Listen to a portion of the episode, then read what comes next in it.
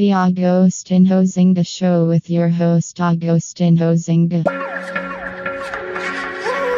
Smack the shit out your bitch ass midget girlfriend, nigga.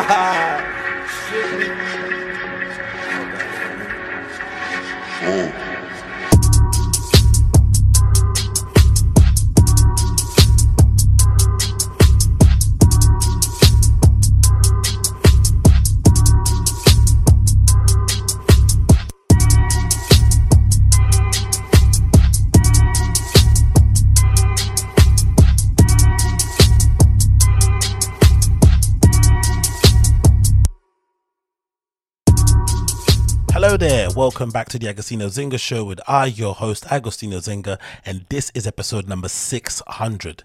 Yes, you heard that right, 600 of the Agostinho Zinga Show with I, your host, Agostinho Zinga, and I'm so happy that you joined me on this monumental celebration day. Not really, to be honest. You know me, I don't celebrate jack shite.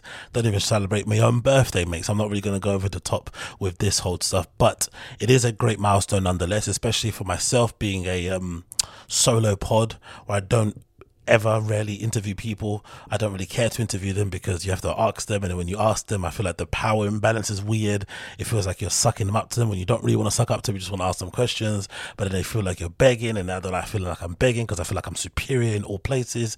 Even though I'm starting, I don't have many viewers and stuff. I still think I'm flipping amazing. So it's always a really strange thing that happens. There's still a lot of pride, a lot of ego, but I generally don't like asking people to come on the show because I like doing on my own anyway, and I also don't like asking because I don't like people to say no to me because I think I'm better than them. To you know, how dare you say no? So there's that whole thing going there. But regardless, the fact that I got to 600 is absolutely mind-boggling, especially when you consider that I started this show primarily as a way to kind of um, help me with my uh, mental health issues. Because when I was really young, especially when I was kind of coming up in the scene, streetwear scene, whatever nightlife scene, especially where I am here in London, when I was like maybe 20 or 21 and stuff, I went for a little bit of a crisis of confidence and stuff because I wasn't necessarily getting where I wanted to get to. And I felt like I was better than everybody else around me that was getting the better things. And I had a lot of the kind of comparison sort of like um, you know, thing in me, right? A lot of envy, a lot of jealousy, all that kind of stuff is happening. So it's kind of eating away at me because I generally thought that I was better than everybody else around me, which I probably wasn't. And even if I was, you know, comparing myself and sniping other people wasn't really going to get me where I need to get to. But I had a bit of a crisis of confidence. But during that time, I was also doing a lot of self talk um, to kind of cure myself, right? I try to kind of talk to myself a lot and trying to G myself up and kind of be clear in my intentions and clear in my stuff that I wanted to do and my plans and my dreams and my aspirations and just was really, really did that a lot. And to the point where I didn't really pay attention to it. It just kind of come. I, I could. I would just do it anytime. So I didn't really notice when I was talking to myself. So many people, especially friends, would like be like, "Hey, you're talking to yourself a lot. You know, you're right." So to come across, I was going a bit nutty. I was going a bit crazy. So I thought, as a way to kind of combat some of that self talk, I wanted to just kind of get all that stuff out of my head and kind of talk about topics that I would feel like would be I went to, especially in the beginning, I was mostly kind of talking about like career type stuff, um, kind of achieving your dreams, kind of loads of that self helpy type stuff. But that was because I was going through that crazy time and I needed an avenue or an outlet to basically get all that self talk, get all that um, internal chatter out of my head and maybe kind of um, through the process of maybe reading articles or maybe reading stories or profiling other people, I could maybe heal how broken I was at that time. And to be honest, it really did work pretty well because this turned into being one of the most consistent creative projects I've done to date. Um, apart from maybe my DJing, apart from maybe some of my writing, but something I've, I've done like consistently month by month, day by day, year by year without stopping has been the podcast for sure and it's allowed me to do many other things. It's also allowed me to kind of you know, what's it allowed me to do? I think for the most part, it showed me that I can be consistent. Because I think one thing about me that I don't really like is my lack of consistency. I can sometimes take my foot off the pedal, even though I got great ideas, even though I can execute really well on a high level. Sometimes I don't have the momentum to keep going. I'll just kind of, you know, get lackadaisical and get lazy and take my foot off the pedal, even though I know I can go militant and do the whole 5 a.m. wake up thing and all that malarkey.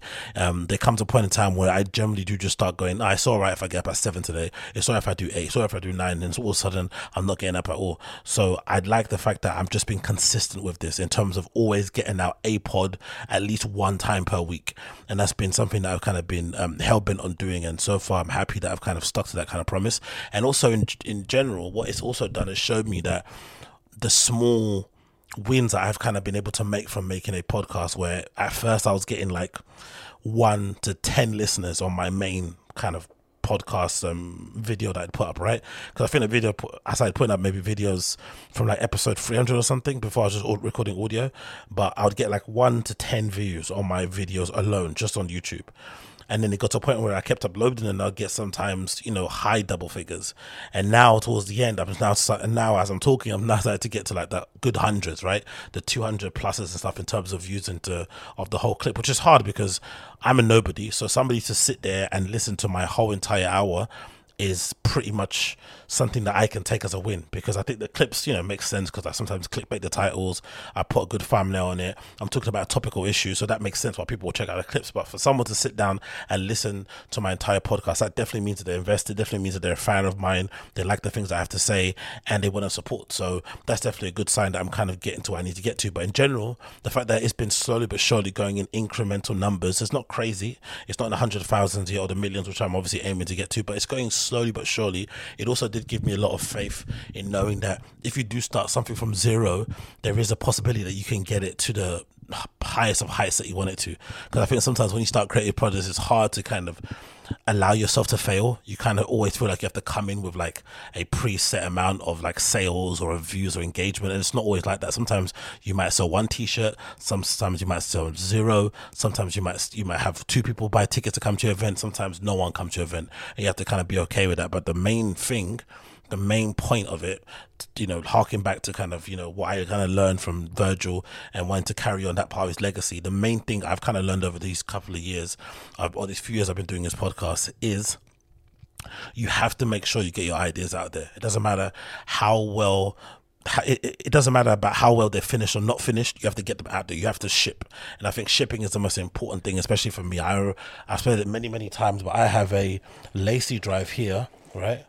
I have this, there we go, this LaCie drive here full of ideas, full of stuff that never materialized, full of PDFs, full of line sheets, full of creative ideas for spaces, for brands, for commercials, for clips, for, for how to film things like crazy stuff inside this LaCie that's never seen the light of day. Because for the most part, I was always waiting for one thing, waiting to get a printer, waiting to get a camera, waiting to learn how to edit, needed a programmer, all these nonsense things I was thinking was holding me back when really the person was holding me back was me. I was the main person.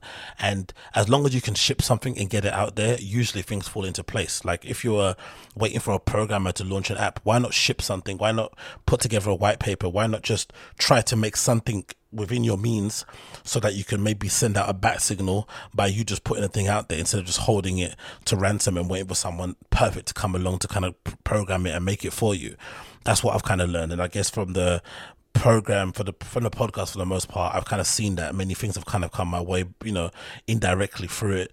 Um, obviously i've expanded my social circle greatly which has been great because i've said for before um, i'm not really somebody that has many friends right? I try to keep myself to myself but having a lot of people kind of listen to the show people kind of tuning in people leaving comments you know on the stream chat and stuff. I'm sure there'll be people watching now when I put the premiere on later on. Big up all you people that contact me via DMs and whatnot. It's all really cool, and it all really shows that you know oddly enough, even though I thought I was a bit of a weirdo and no one was really into the things that I was into, clearly there's a couple of people out there that are into the same sort of thing. So it's pretty nice to have that kind of connection. So big up everybody that's tuned in over the years. I really do appreciate it. It's been a pleasure to have your company and let's, you know, let's kind of celebrate to um 600 more episodes, isn't it? 600 more. anyway, um, going on that, I was actually contacted the other day by a journalist to talk about a topic that I spoke about in the podcast. I'm not going to mention which one it is. So I don't want to put any more light to it unnecessarily. And it got me thinking, right? Do I actually want to talk to this journalist to kind of like expand my reach and to kind of boost my profile in a weird way to, to kind of get a bit of clout and promo from it. But then I realized not really, because especially how I've been paying attention to media and whatnot, journalists aren't really to be trusted in at all.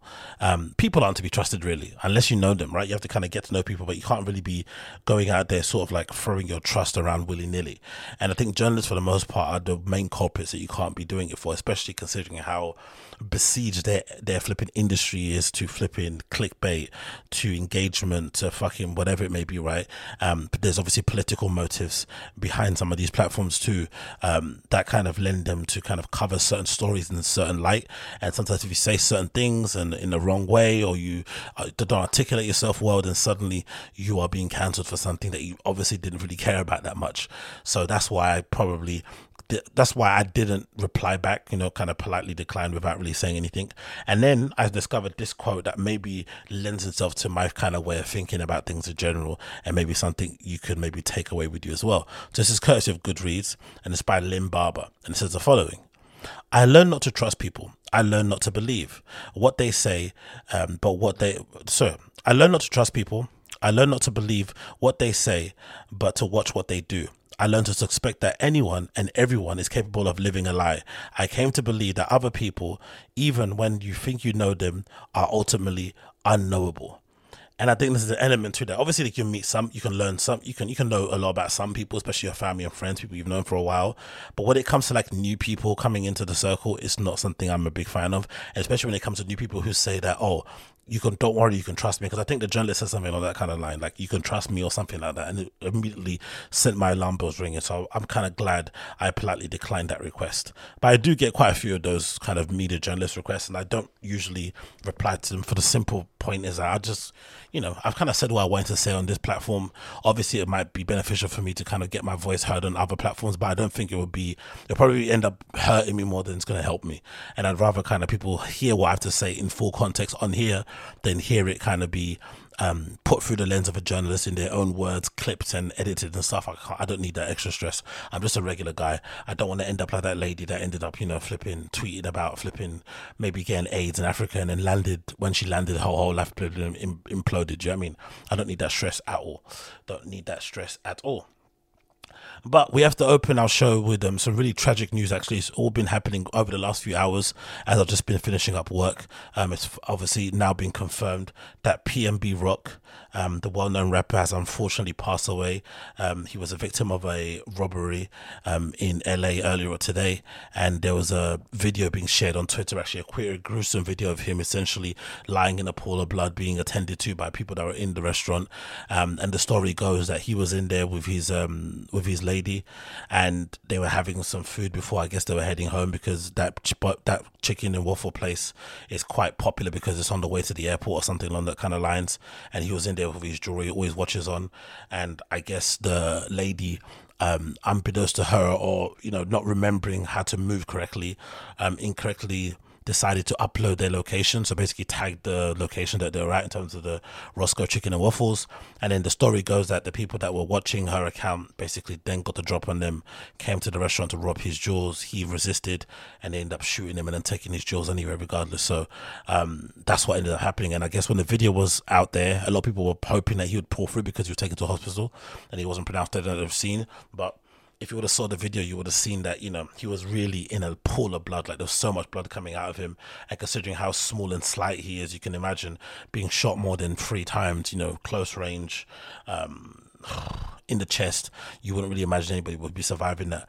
But regardless of all of that, um, it's such a shame, really, really big shame because from what I know, PNB Rock, I'm not that too familiar with his music. Listen to a couple of his mixtapes here and there, but for the most part, one thing that I always got away, I got, I took from him, similar to like someone like a Russ, where maybe you don't listen to their music, but you kind of take away from them their personality and their humanity. And a lot of people had always good things to say about um, PNB Rock. Like he's somebody that a lot of people in the industry have a lot of time for. Um, I'm sure he does a lot of writing and producing back in, behind the scenes also. But he just seemed to be somebody that everyone kind of had a lot of good things to say about. You didn't really hear a lot of people kind of hating on him for the most part. He didn't necessarily be. He, he didn't really strike me as somebody that was overly involved in gangs or sets or whatnot. He was just kind of living his life, making music and kind of living the dream.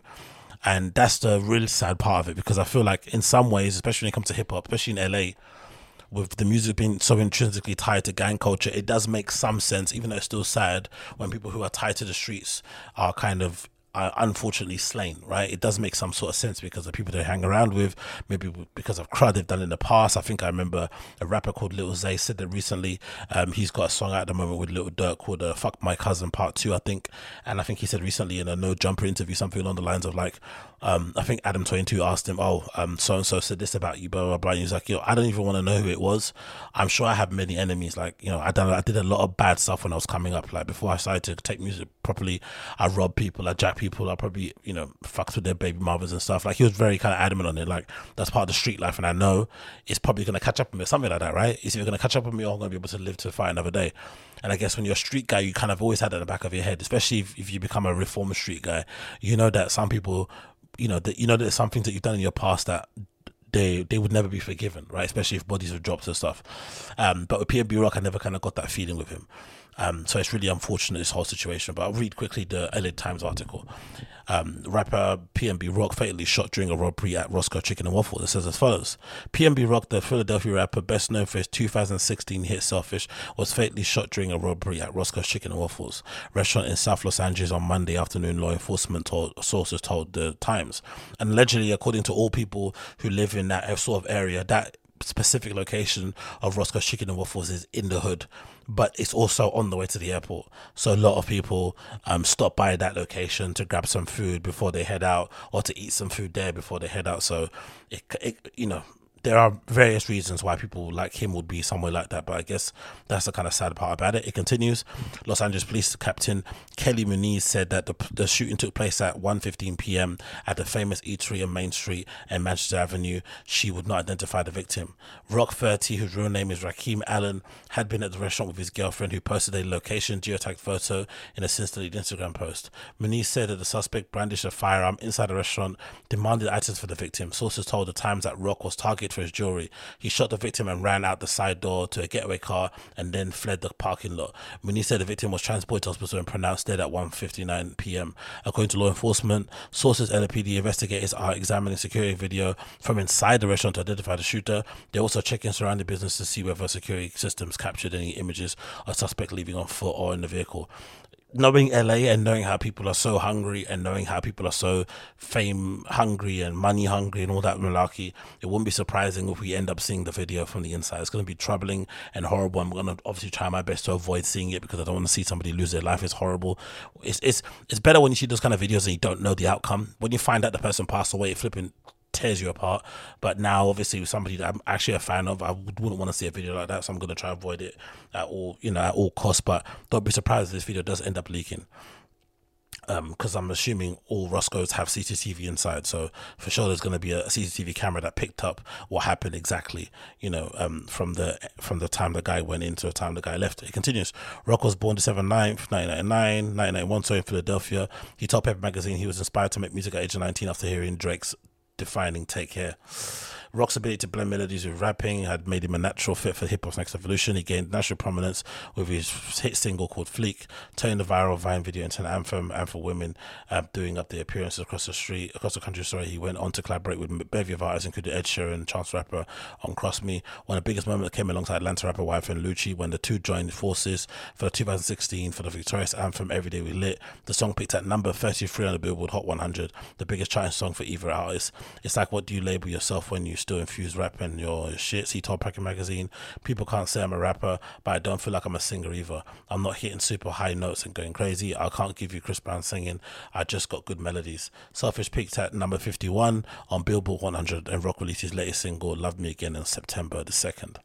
Now, the really tragic part about this whole story involves obviously the girlfriend or the baby mother or the wife, whatever, um, his lady essentially what's been going around now is people sharing pictures of her sharing a geotagged image of Debbie eating Roscoe chickens and waffles um, on her Instagram stories. And the story goes that allegedly the goons, I guess, had the drop on them through her Instagram account.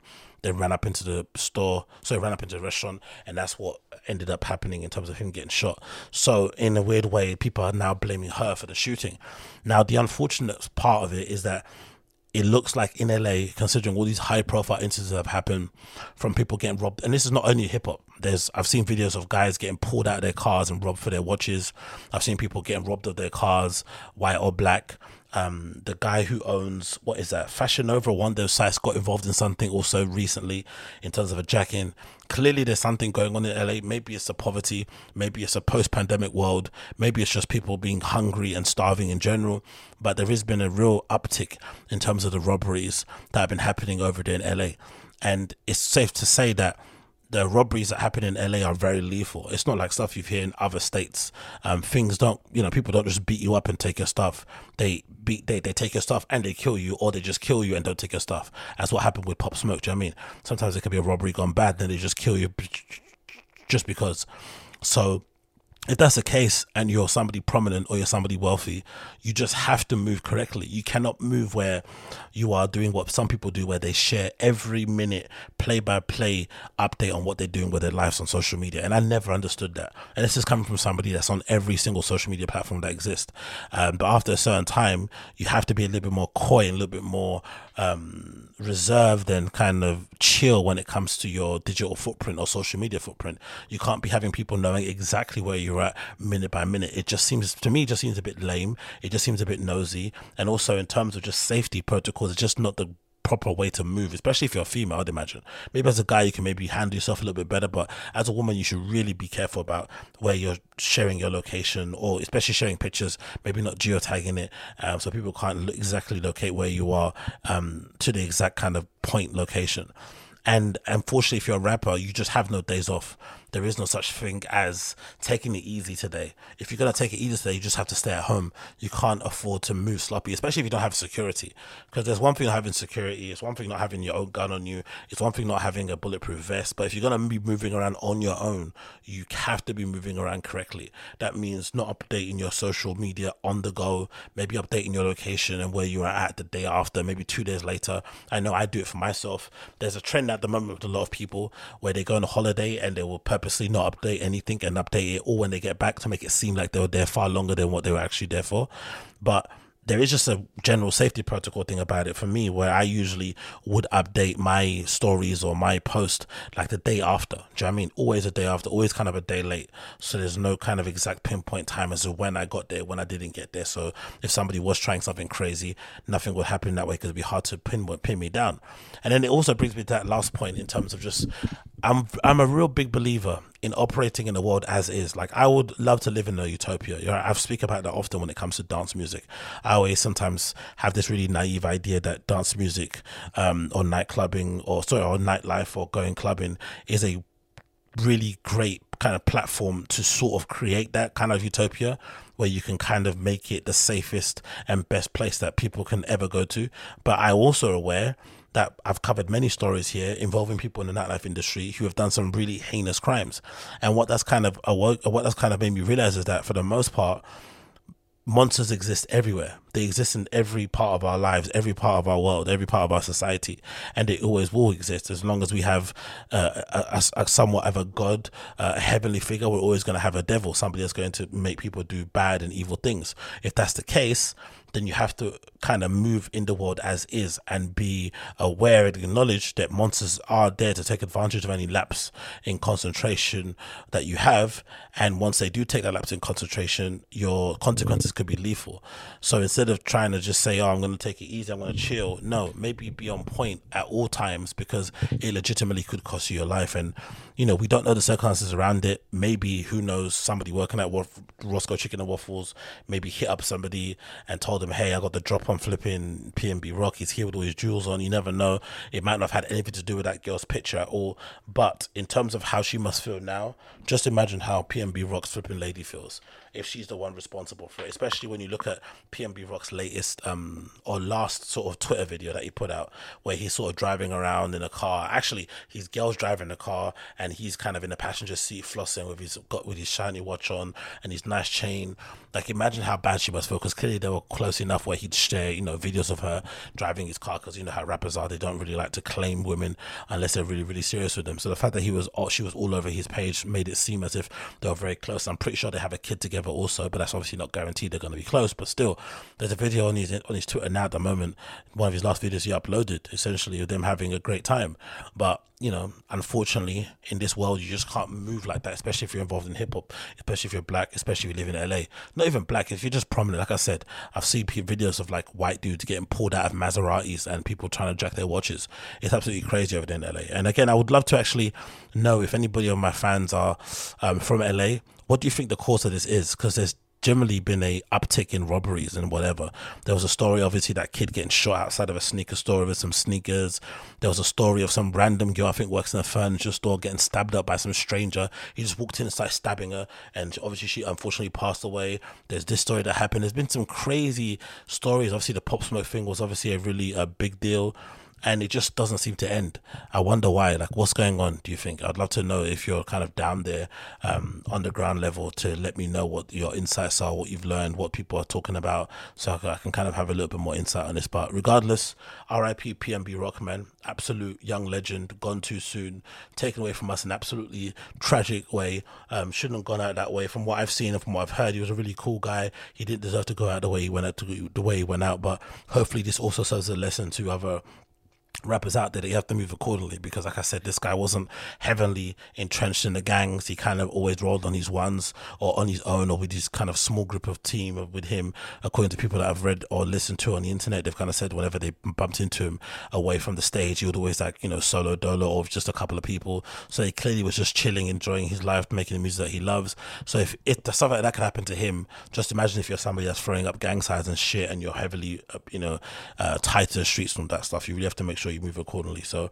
RIP PNB Rock, thoughts and feelings go out to all his family and friends. Prayers to his family and friends. Prayers to his girl. I hope she stays away from the internet for a long time, six months or more, because it's going to be absolutely brutal. And there are people blaming her um, for his death, which obviously is completely unfair. But she hopefully she has a good you know team of people around her that can kind of tell her to kind of chill out and not be on the internet too much. And yeah, man, just RIP, man, RIP. What a tragic way to go. What an absolute tragic, tragic way to go. I'm not sure some of you guys know or have heard, but allegedly one of the biggest YouTubers out there, a very legendary YouTuber um, called Tana Mongeau, is allegedly thinking of bringing back TanaCon.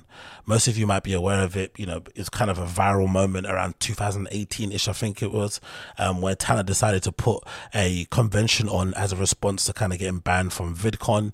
At the time, that was one of the biggest kind of conventions for YouTubers and whatnot, and loads of fans used to go there to meet their favorite YouTuber, take part in games and talks and all that sort of malarkey. And I guess kind of Tana got banned or maybe didn't get invited to that VidCon. And in response, she decided to then, you know, put on her own convention and called it TanaCon. And I think, oddly enough, thinking of it now, that was actually maybe the genesis for all these other YouTubers starting their own sort of events type things. Because I think a lot of people, especially in that YouTube space, would see other YouTubers do something. If they did it well, it was obviously be an, an, an inspiration for them to try it. If they did it poorly, it also be an inspiration to try it because they're like, hey, if Tana, who people don't really think is that intelligent, could put together an event and it mess up as bad as it did, especially according to um that fucking documentary by that big dude. I forgot his name. He put the documentary together, but essentially she put the fest the con, con on. It didn't do very well, and it kind of you know it's essentially kind of ruined her reputation. Not until one YouTuber came along and basically put together a documentary that kind of painted her in a much fairer light and basically showed that she didn't really have good people around her. She was way over she was way over her head. Didn't know how to kind of get out of it, and by the time the event happened, it was too late to kind of turn things around. But clearly it was a complete catastrophe. Now, the reason why I bring this up is because there's very something very interesting I've noticed about YouTubers in general, which doesn't really exist. I feel like in any other industry or any other sector of entertainment. For some reason, YouTubers get a lot more grace from their fan base than anyone else. Because obviously, YouTubers for the most part, I feel like don't have the threat of cancellation. You can't really cancel YouTuber because YouTubers have to only rely or only have to sort of focus on their own fan bases, right? So there's no way you can actually cancel or take out a YouTuber from the industry. Whereas you know, similarly in, in, in a way that you could do to a like Hollywood actor, right? Or like a person that's on TV a lot. Because essentially, if you cancel them, it's easy because all you got to do is take away their agent and sort of like you know ex put a black mark against their name and no one's going to book them anymore and then all of a sudden they're not on TV anymore. But when it's a YouTuber, their audience and their fan base are viewers, and as long as YouTube doesn't take them off the platform, they're pretty much okay. Even if they get demonetized, they can find other ways to sort of monetize and get money in. But as long as they've got the ability to make YouTube videos, they're basically fine. There is no level of con- cancellation unless it's obviously a heinous crime. But I'm also just curious to know what the forgiving nature is about YouTube fans. They'll get scammed, they'll get hoodwinked, they'll get sold a dream, and then the usually the influencer will come back around and you know offer some half-baked apology usually with a pet sitting on their lap and suddenly everything is forgiven and the fan bases are pretty much okay. Of course they'll lose some fans along the way but for the most part the fans seem to be very forgiving and i'm not really too sure as to why. So i decided to do a quick google or do a quick youtube sorry and just check out one of the news stories regarding TanaCon to see was it really that bad as i remember it or am i kind of you know hyping up a bit? But i think this little news clip courtesy of cbs Los Angeles definitely does show you or does show us that it definitely was as bad as I remember. So let me play the clip now. Yeah, you guys, when 20,000 people showed up at this hotel behind me for a venue that only fit 5,000 people, things went really bad, really fast, and they even turned violent. They tweeted that there was 20,000 people outside and the capacity is like 2,000. Moments before this gathering of YouTube fans turned wild, fans at TanaCon say an angry mob grabbed tickets and rushed the lobby of this Garden Grove Marriott, where Tana Mongeau held her own event competing with VidCon. Jaslyn Damasco was in the lobby when she says she saw a stampede push through the front doors and trample fans and furniture. I got pulled by the shirt from security. I got pushed by a cop. I got pulled by the hair by a fan.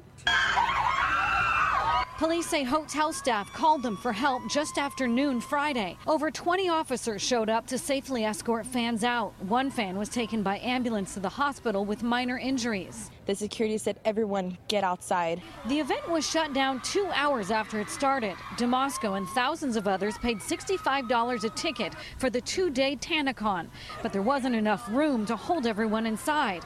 In tears, she called a friend to pick her up. I rushed over here, and as soon as I got here, I kid you not, there was children everywhere. I've never seen an event that was this poorly planned out. When I went inside, I thought I was gonna have a really good time. Like I would be all my favorites, and that never happened. These Bless Tana her. fans never even made it inside. We stood three hours in the heat just to be told to go home and check back tomorrow. And you drove all the way from. Utah, 11 hours. You're going Jesus to come Christ. back tomorrow if they do this again? Absolutely.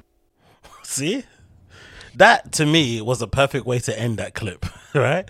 After all the nonsense you heard, after people getting trampled, the, the poor young lady talking about her hair getting pulled, getting shouted at by security guards. Because imagine all these girls are like under the age of what, 22, right? Between the ages of like 70 to 22. So imagine being shouted at by some big aggressive guy. Um, you probably never get shouted at that even at home. You suddenly get blared at. You're on your own. The sun is beating down on you. There's not a lot of shade. There's no there's no refreshments. You have no idea what's going on, and you're getting blasted at by the security guard. Obviously, going to be quite scary. But at the end of it, they're still like super fans. They're still stands for the most part. Um, to the point where all that bad stuff was said, and then they go right at the end, right at the end, right at the end when they said, "Would you come back again?" Right here, right back at the end here. From. Utah, 11 hours. So you're going to come back tomorrow if they do this again? Absolutely. that essentially is what enables YouTubers to get away with murder because essentially their fans generally, genuinely, genuinely do not care. They're in it for the long haul. They're in it for the ride, which I feel like a lot of fans are like that. I think even Hollywood fans, the fans of Hollywood actors and actresses and whatnot, and people on TV, sitcoms and series and whatnot, I think the ones that get cancelled, even the stuff like to do with Armie Hammer, I think if you had to poll his actual fans, I don't think they turned off from him. It's just more so the industry decided, hey, what you did was too much, it's heinous, we're gonna get you out of paint. And they're the ones that sort of cancelled in the industry, which is I'm always not been a fan of. I think it's crazy to say, it's a very controversial statement to kind of it's controversial position to hold. But I've always kind of believed cancel culture that way. I don't really like in terms of industry blackballing cancel culture. I'm a big fan of more so your fans deciding if they want to cancel you or not. Your fans being the one, hey, you're obviously taking the piss. You don't deserve this fan base. You don't deserve to have a career doing what X, Y, and Z. We're gonna stop buying your tickets. We're gonna stop attending your shows. If that person then disappears into the night, is what it is.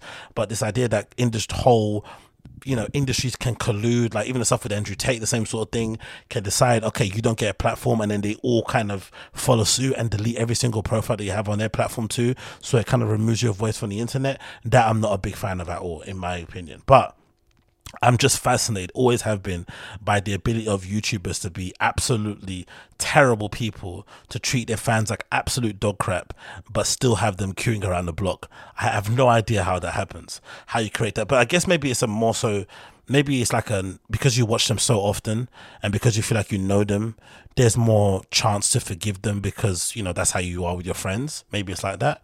I'm not really too sure because or it might be just an extreme version of a parasocial relationship right?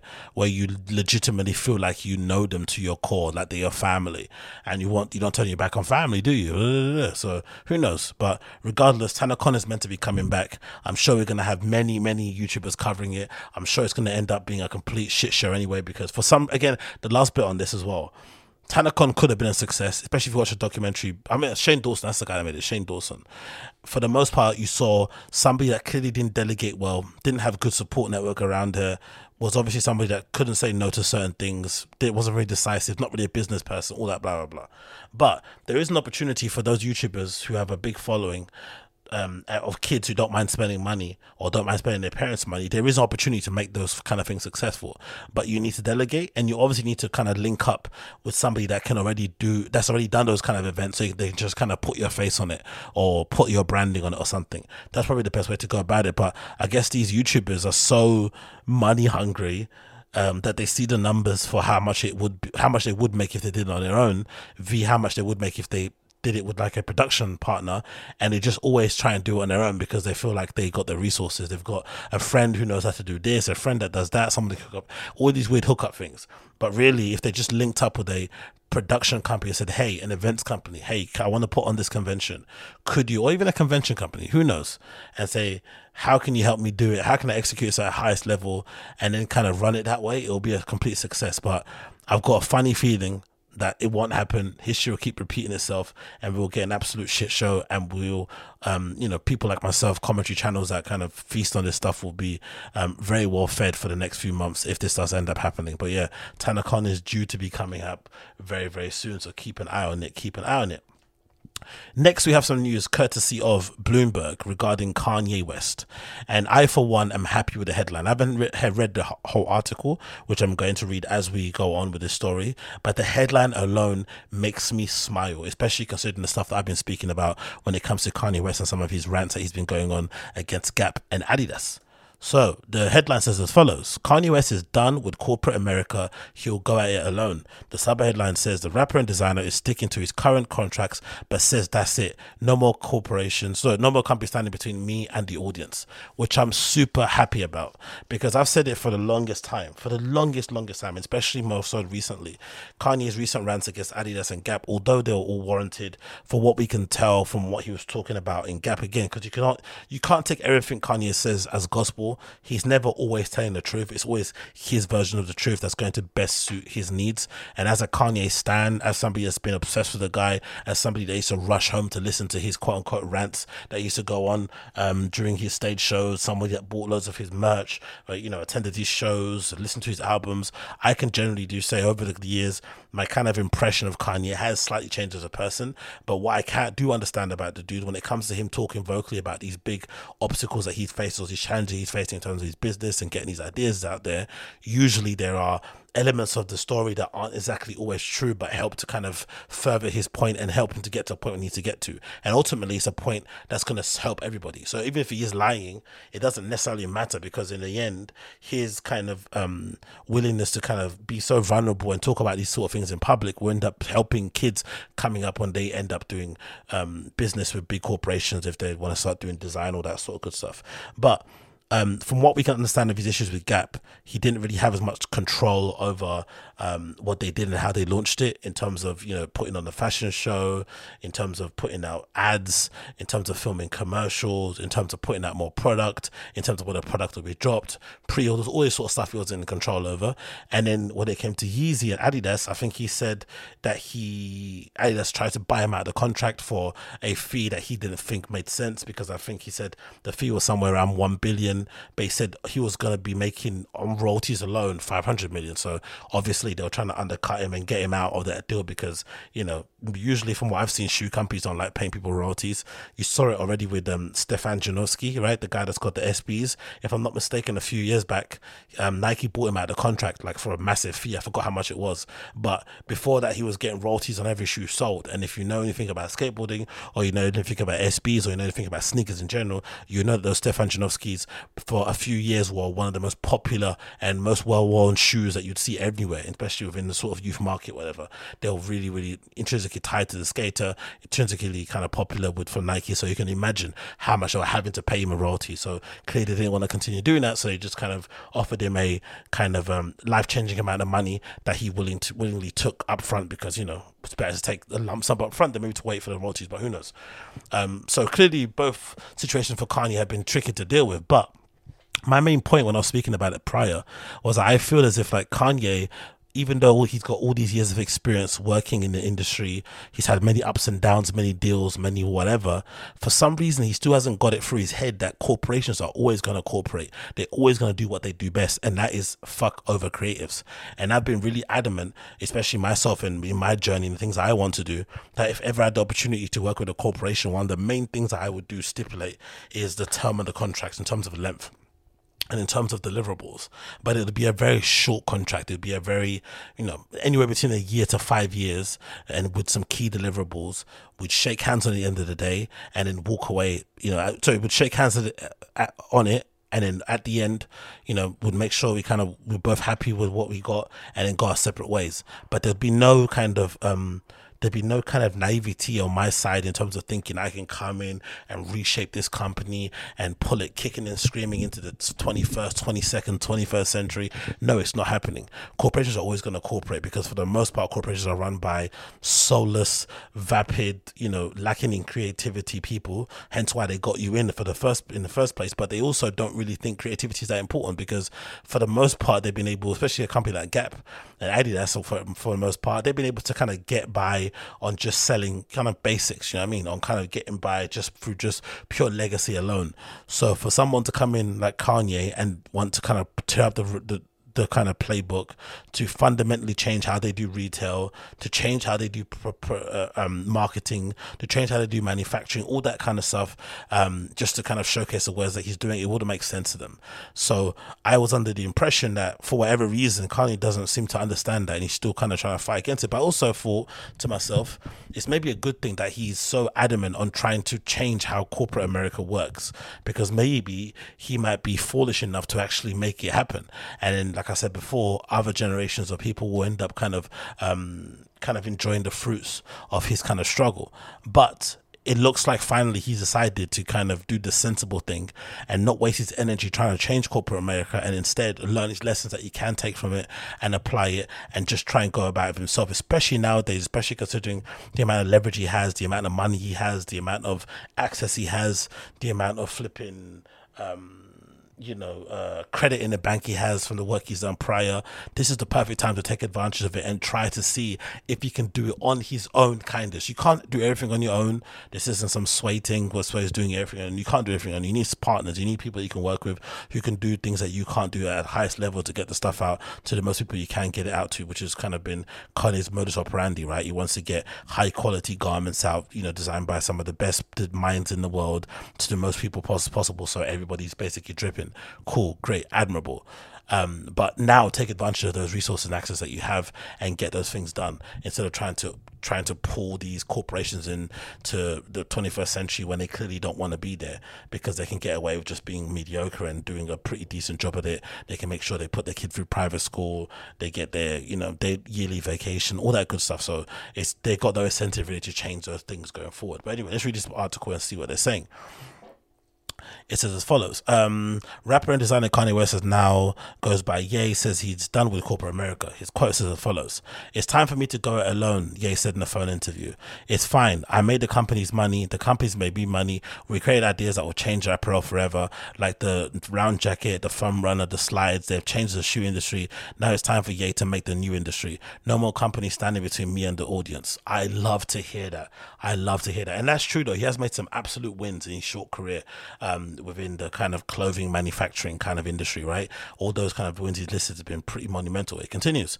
Even with billions of dollars in revenue and two of the most fashion industry's most lucrative uh, royalty deals at stake, Ye has now shown um, full willingness to publicly battle the very same corporations he's worked most closely with. But there are some obstacles to too clean to, but there are obstacles to a clean break Um, foremost are his high profile long term arrangement with Adidas to produce sneakers like Yeezy Boost 350, which expires in 2026. That's not really that too long, only four years. It's all right, isn't it? um, and the apparel agreement with, Gap, which ends at 2020, 20, 2030, sorry, 2030, sorry. And they all just have to get along. He says as, as follows, which is my best quote I love in this entire interview. They are my new baby mothers um, says Ye. I guess we're just going to have to co-parent these 350s. Absolutely incredible quote. A representative for Adidas and Gap declined to comment. Ye intends to open his own Donda campuses named after his famous, his late mother, sorry, across the country, which will house shopping, schools, farms, and dorms all together. Products sold there will be unique to the Yeezy's physical and online shops um, and designed by existing Yeezy staff. He said he's working with former Adidas executive Eric Liedtke, who now runs an independent plant-based clothing operations Unless Clo Collective. Um, in recent weeks, he has also been urging potential job candidates with expertise in operating retail networks to reach out to him. He also has been operating Yeezy Supply, the e-commerce shop that serves as a primary resale point for all Yeezy goods, hitting the market in the endless stream of series of drops. Adidas and Gap have, have bet big on Yeezy, counting on Ye as a label to boost the cachet among the young demographic. Adidas top executive Kasper Rorsted plans to step down next year, and Gap boss Sonia Syngal is ousted in July. Gap has interim head. Anyway, so he says, follow Ye repeatedly uh, called out Adidas and Gap and has requested to be added to their board without success. If I argue with somebody broker than me, the only outcome is that I get broker. okay. I love it. Um, but yeah, so that's that's basically the, the, the entire function of it. So clearly, I think somebody smarter um, and you know well educated and maybe with more money than I has finally got to Kanye and said, "Hey, you're fighting a losing battle. You're never going to win these against these corporations. They have their own vested interests. They're sort of looking after, and you don't really serve that in any way, shape, or form. Much brighter and more influential people than you have tried and failed. You're not going to make any headway. And also, just in general, forget if you'd make any headway. Just in terms of creativity and energy, and you know, auras and chi and all that malarkey. You can't be wasting all of that, especially being as creative as he is on trying to fight these corporate battles. Uh, maybe leave it in the hands of a lawyer or something, but Kanye should be out there kind of making and sort of developing and making and putting into action and putting into reality his ideas. He shouldn't be arguing with corporations because that's not going to go anywhere. And plus, he just doesn't have the tact and the kind of um, way to talk to them really well. He seems to approach everything like a roasting session. And I would imagine executives, middle manager executives and stuff, or boardroom level executives don't, you know, take too kindly to be mocked and being insulted online. So it makes sense why this probably isn't a tactic that's obviously worked for him in the long term. But hey, at least it gets their attention. At least it gets their attention.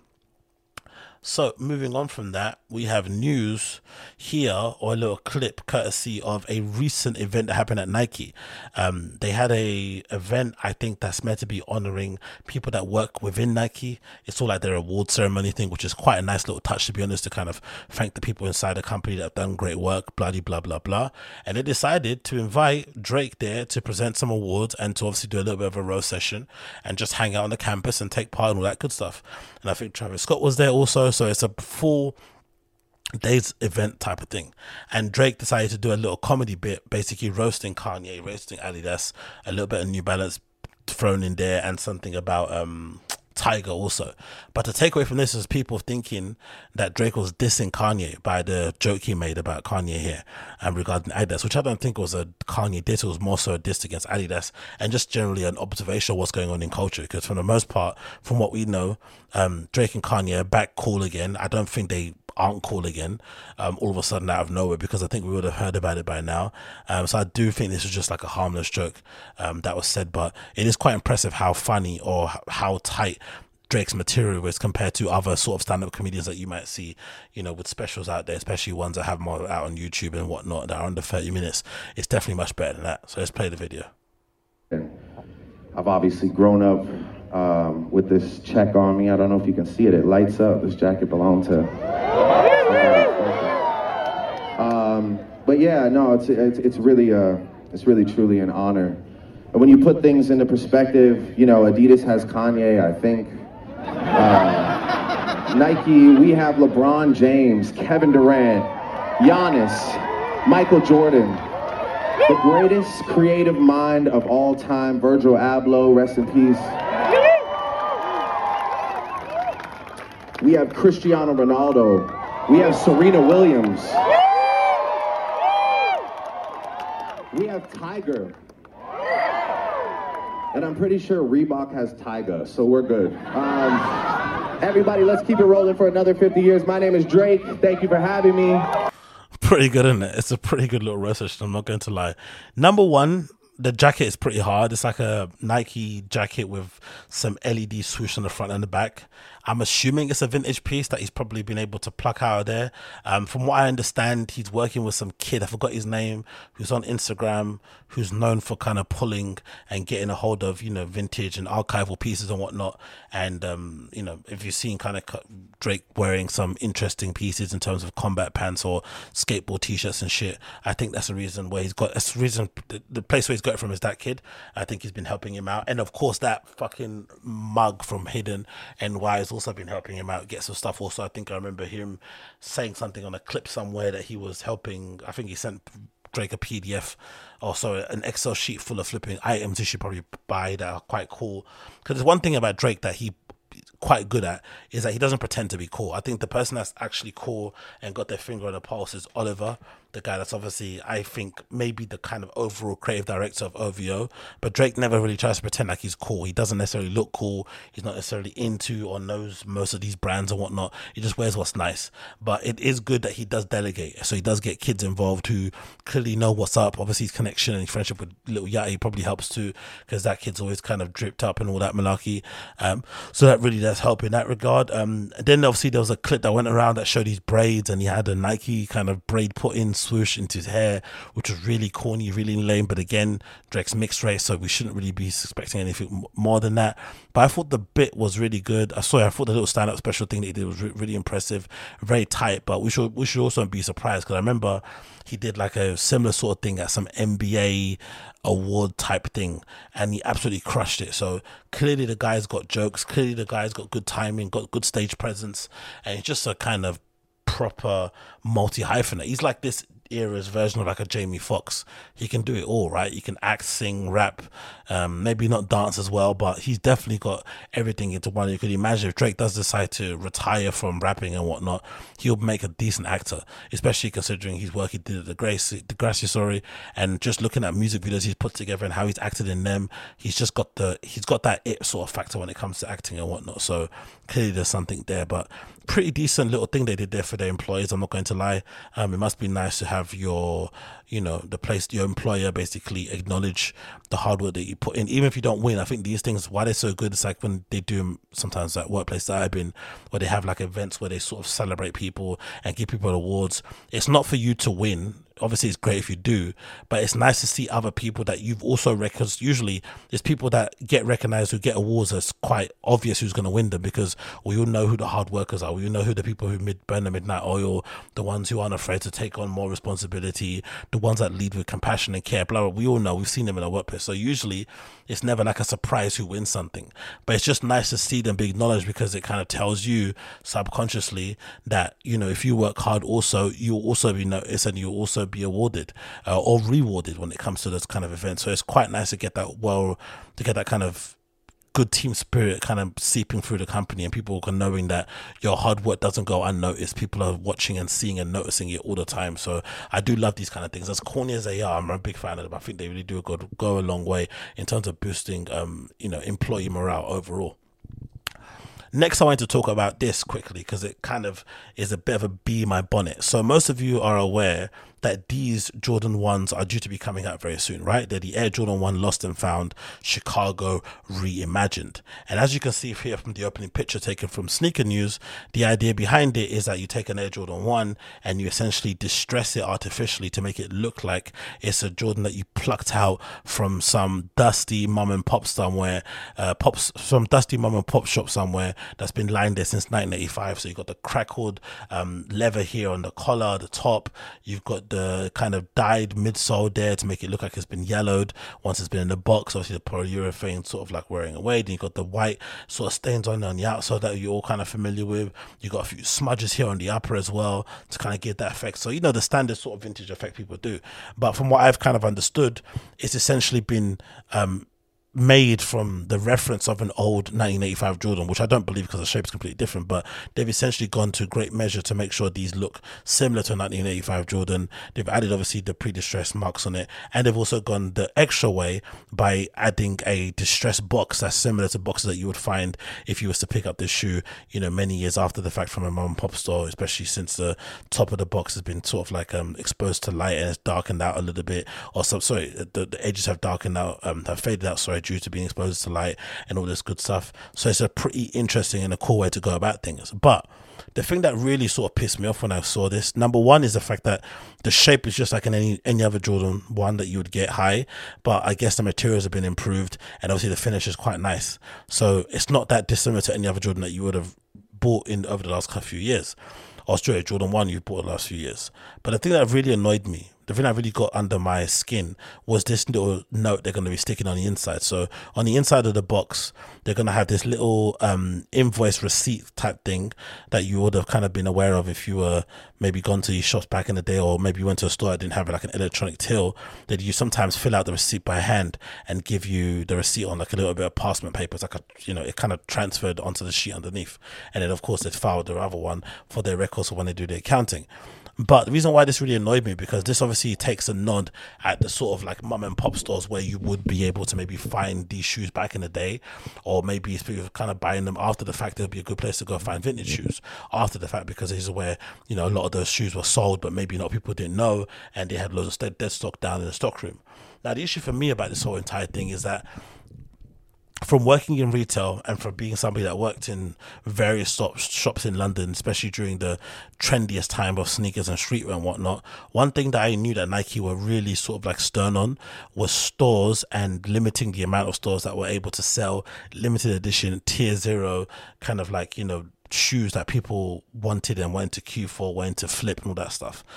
And what they initially done, from what I remember, is that a lot of these independent stores, because that's basically what mom and pop stores are, right? Or were before. You know, now they're basically a different name. They're basically indie stores. But essentially, these mom and pop stores, they were basically forced into a position where they had to buy large amounts of other Nike product, other mainline stuff that they probably couldn't shift in order for them to have the chance to be able to purchase some of that limited edition stuff that they knew could sell. So as your mom and pop store, you were caught in a weird predicament because you knew you needed to get the latest Jordan you needed to get the latest whatever it may be Air Max because that was the only way you're going to increase the foot flow into your store. And I'd imagine a lot of retail stores they have a real big um onus or they kind of are really pushy about making sure they can get people inside the store because they know that's the only way they're going to increase sales across the board. If you have an empty store, you know, it's pretty obvious to know that you're going to not have that many sales. But if you can get people in, just even if they're going to only buy that limited edition shoe, you never know what they might also pick up along the way out. So those kind of releases were really big, um, or really big kind of money earner, or was a big way for them to kind of just get people inside the store. I know same thing used to happen with like Nike SB stores too, right? They'd have the same sort of issue as well. They'd have to buy all these other mainline SBs that would never ever sell, but then the only time the shop was full was when they dropped a limited edition Nike SB. So it was really kind of annoying. So essentially, over time, I felt like that Nike policy and maybe changes in the economy essentially single-handedly led to the um, demise of mom and pop stores, and then later on, this same strategy also led to the demise or, or the conventional demise that we'll see of a kind of um, independent store. Think of something like a Foot Patrol, right? It was once independent, then it got brought out by size, and now it's turned into essentially an independent, a, a, a, a, a independent. No, it's turned into like a major high street store cosplaying as an independent store because it's basically owned by JD Group. So there's nothing really indie about it whatsoever. But obviously, because they do cool things, cool collaborations, and they let it kind of operate on its own little island, um, it can kind of seem like it's it's more than what it is. But it really is just a mainstream kind of high street store that's kind of like draped in a sort of um, independent camo. And I feel like this is really done in bad taste because, like I said, I feel like they were responsible for killing mom and pop stores, and now many years later, they're now trying to you know give them a nod and give them credit and shine some light on that whole entire era by putting a slip inside of the box of a shoe that doesn't even look like it's been made in 1985. It just looks like a shoe that's been stained nowadays. So it's really, really poor in that regard. But again, you know, corporations are also always gonna what? Always gonna cooperate. So I shouldn't be that surprised. I shouldn't be that surprised.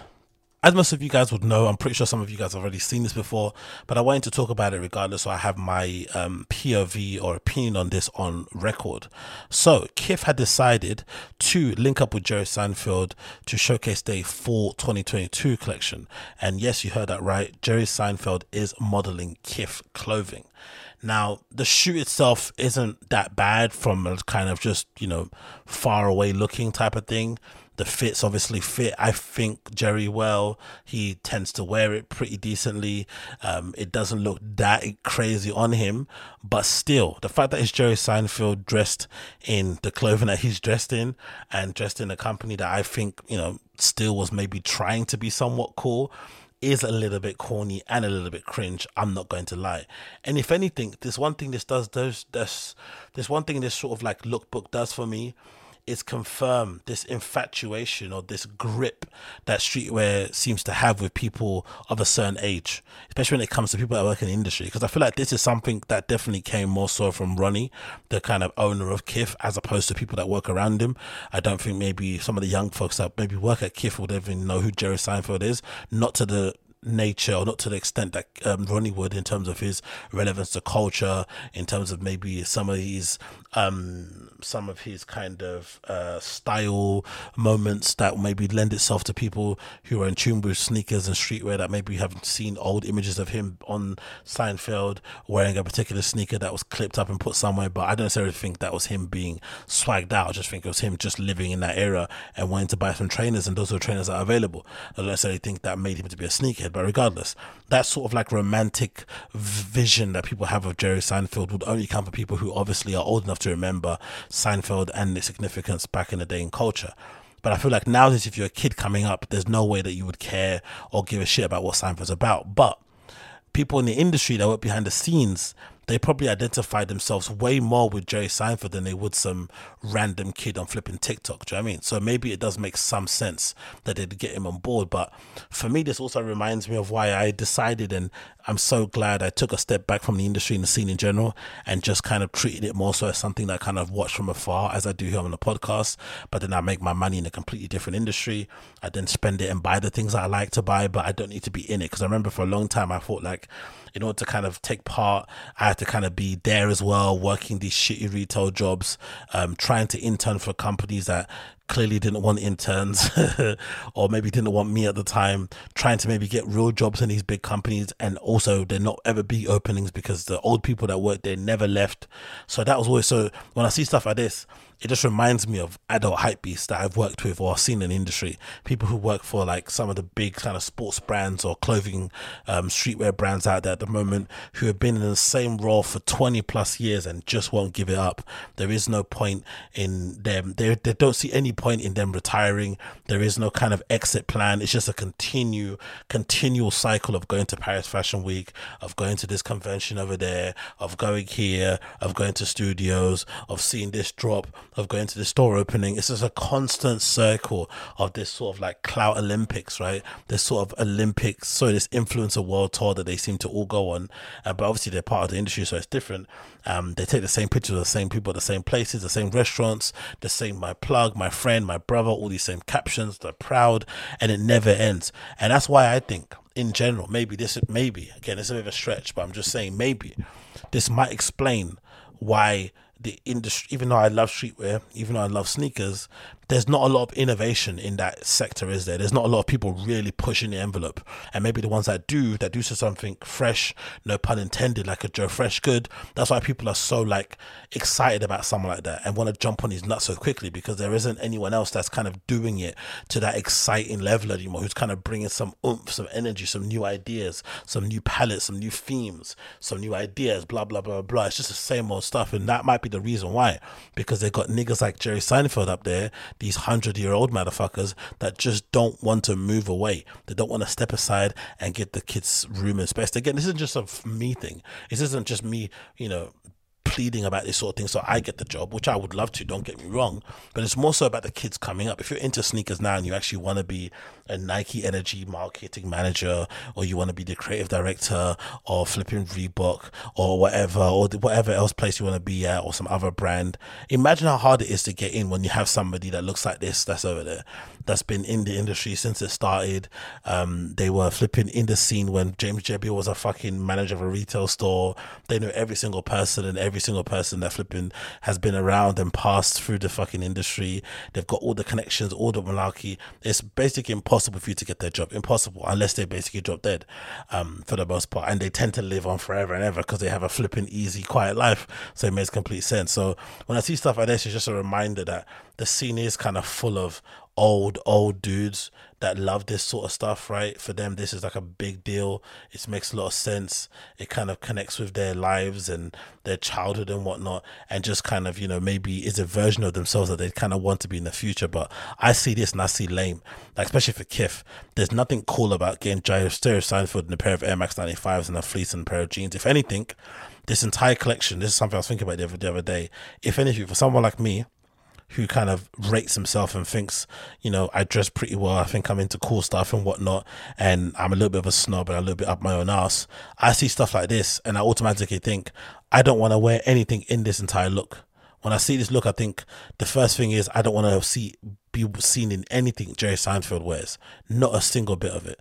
So this has like the complete opposite effect on me in that regard. Complete opposite. Even though some of the trainers on here aren't collabs, they're just trainers pulled um, to kind of you know help with the styling of the absolute thing, and most of the clothing is Kith, but the shoes aren't it's still even the shoes are getting a bad rep because Jerry's wearing it. I swear to God, like it doesn't do anything for me in the slightest. And I'm pretty sure the kids who are buying Kith again, are they? That's, that's the thing. I'm just throwing an assumption.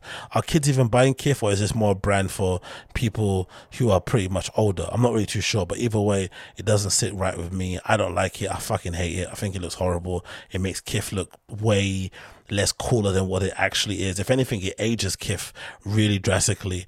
Um, and maybe that's the whole point of it. Maybe he wanted to change the positioning, the marketing, the appeal, the communication of Kith and bring it into a more mature sort of kind of realm because it's always been known for like making a lot of kind of athleisure type streetwear type stuff. So maybe this is them saying, hey, we're fully on this kind of like um sports take on J. Crew type thing that they're doing. So if you either like it or you don't, but like I said, this varsity is pretty decent on the first look book.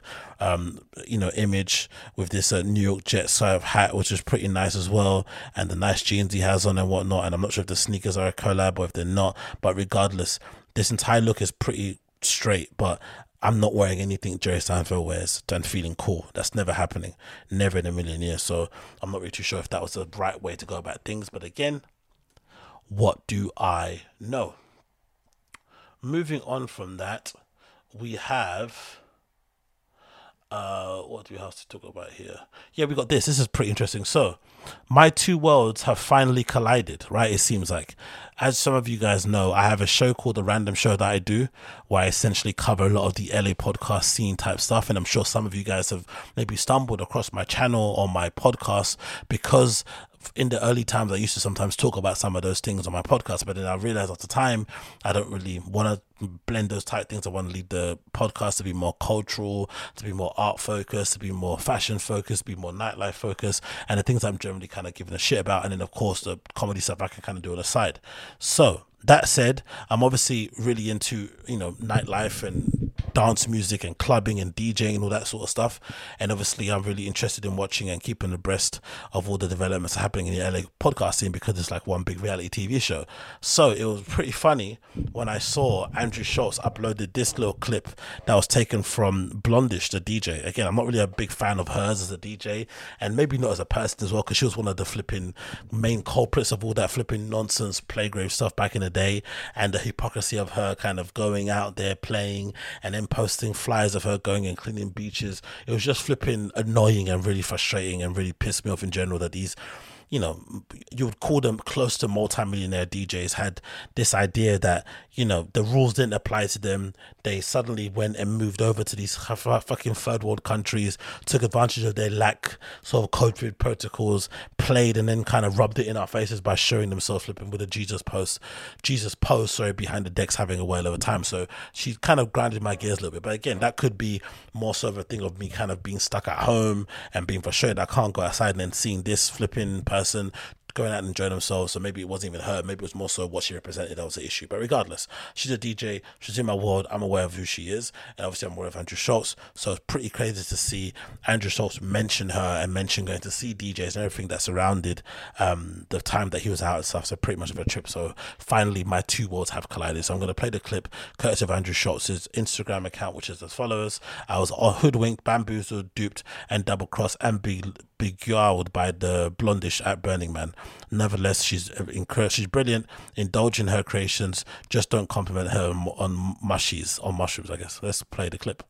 DJ was so amazing, man. I've never heard of her. She was fucking phenomenal, man. I was sober and she was great. We went, we saw her at at one party, and then later we saw her at an art car, and her and Diplo, Diplo, who also fucking crushed it on Yeah, that he art was car. great. And for guests of those watching, this is a TikTok clip, and it's a clip of Blond:ish essentially reacting to the video on her TikTok, and then obviously Andrew shared it on his um, Instagram account.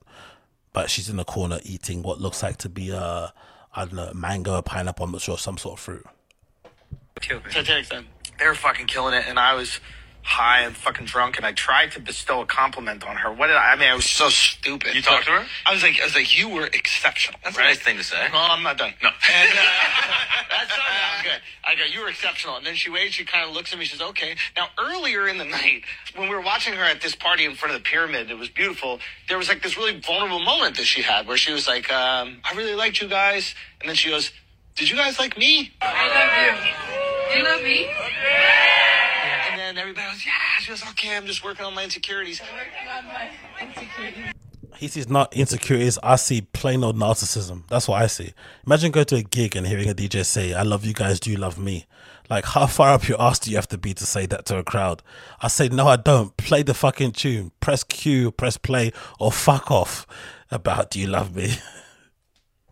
So I'm approaching her with that energy, right? I'm like, oh, she's like just this brilliantly talented person that also is kind of insecure, maybe in like a social setting. So I want to come in and just make you feel so comfortable. So I go, you were exceptional. And she goes, yeah, yeah. You tricked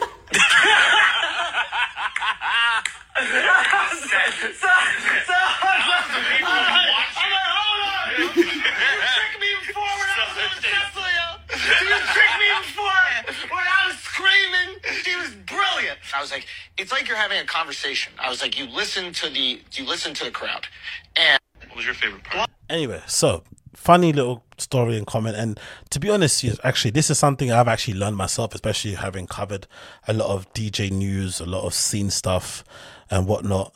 I've realized over the time that you should never, ever, ever, ever, ever, ever go up to a DJ and try and talk to them like you're, their friend or that you know them or compliment them in any kind of way because some of them are just really socially awkward. And usually some of them just don't react well to kind of compliment because I'd imagine like myself also like coming become you know being an up and coming DJ there's this sense of like I won't say guilt but there is this little bit of an imposter syndrome thing with most DJs especially if you're good at what you do especially if you get a lot of you lot get a lot of praise that you're kind of a little bit ashamed that you get that praise because for the most part you're not really doing anything do you know I mean you're just playing other people's music. Obviously, you're sequencing it well, you're mixing it well, you're reading a crowd, you're creating a story by the sounds that you're playing and soundscapes, all that malarkey. We get it, we get it. But for the most part, you probably don't deserve A, the money or the attention that you're getting based on the skill that you have. It's a bit of a weird one in that respect. But again, people love it, you, you're of service, and it is what it is. But for the most part, that kind of nagging feeling in your head never kind of goes away. So people kind of gas you up and make you feel like you're the, you know, best thing since sliced bread. A normal person with no narcissistic tendencies that isn't a sociopath will probably be like, you know what, chill, relax, and not really take it too well. But the other people also just generally, um, sometimes for the most part, just don't want to talk to people, just don't want to talk to fans. They just want to go there, they want to play their tune, They want to hang out in the green room, do their drugs, drink their drinks, and go home. They don't want to have any interaction with people, like real interaction. So sometimes when you try to talk to them, it can be a bit weird. They come a bit standoffish or think that they're rude, but it's usually not personal. It's never to do with you. It's more so to do with them in terms of them just being comfortable or being willing to talk to people and fans and whatnot. And I think in general also when it comes to nightlife and it comes to club culture and whatnot, I always do think that there should always be a bit of a separation between the fans and the artists anyway. And I don't think the artists really deserve that much of a fan base in terms of trying to get to know them.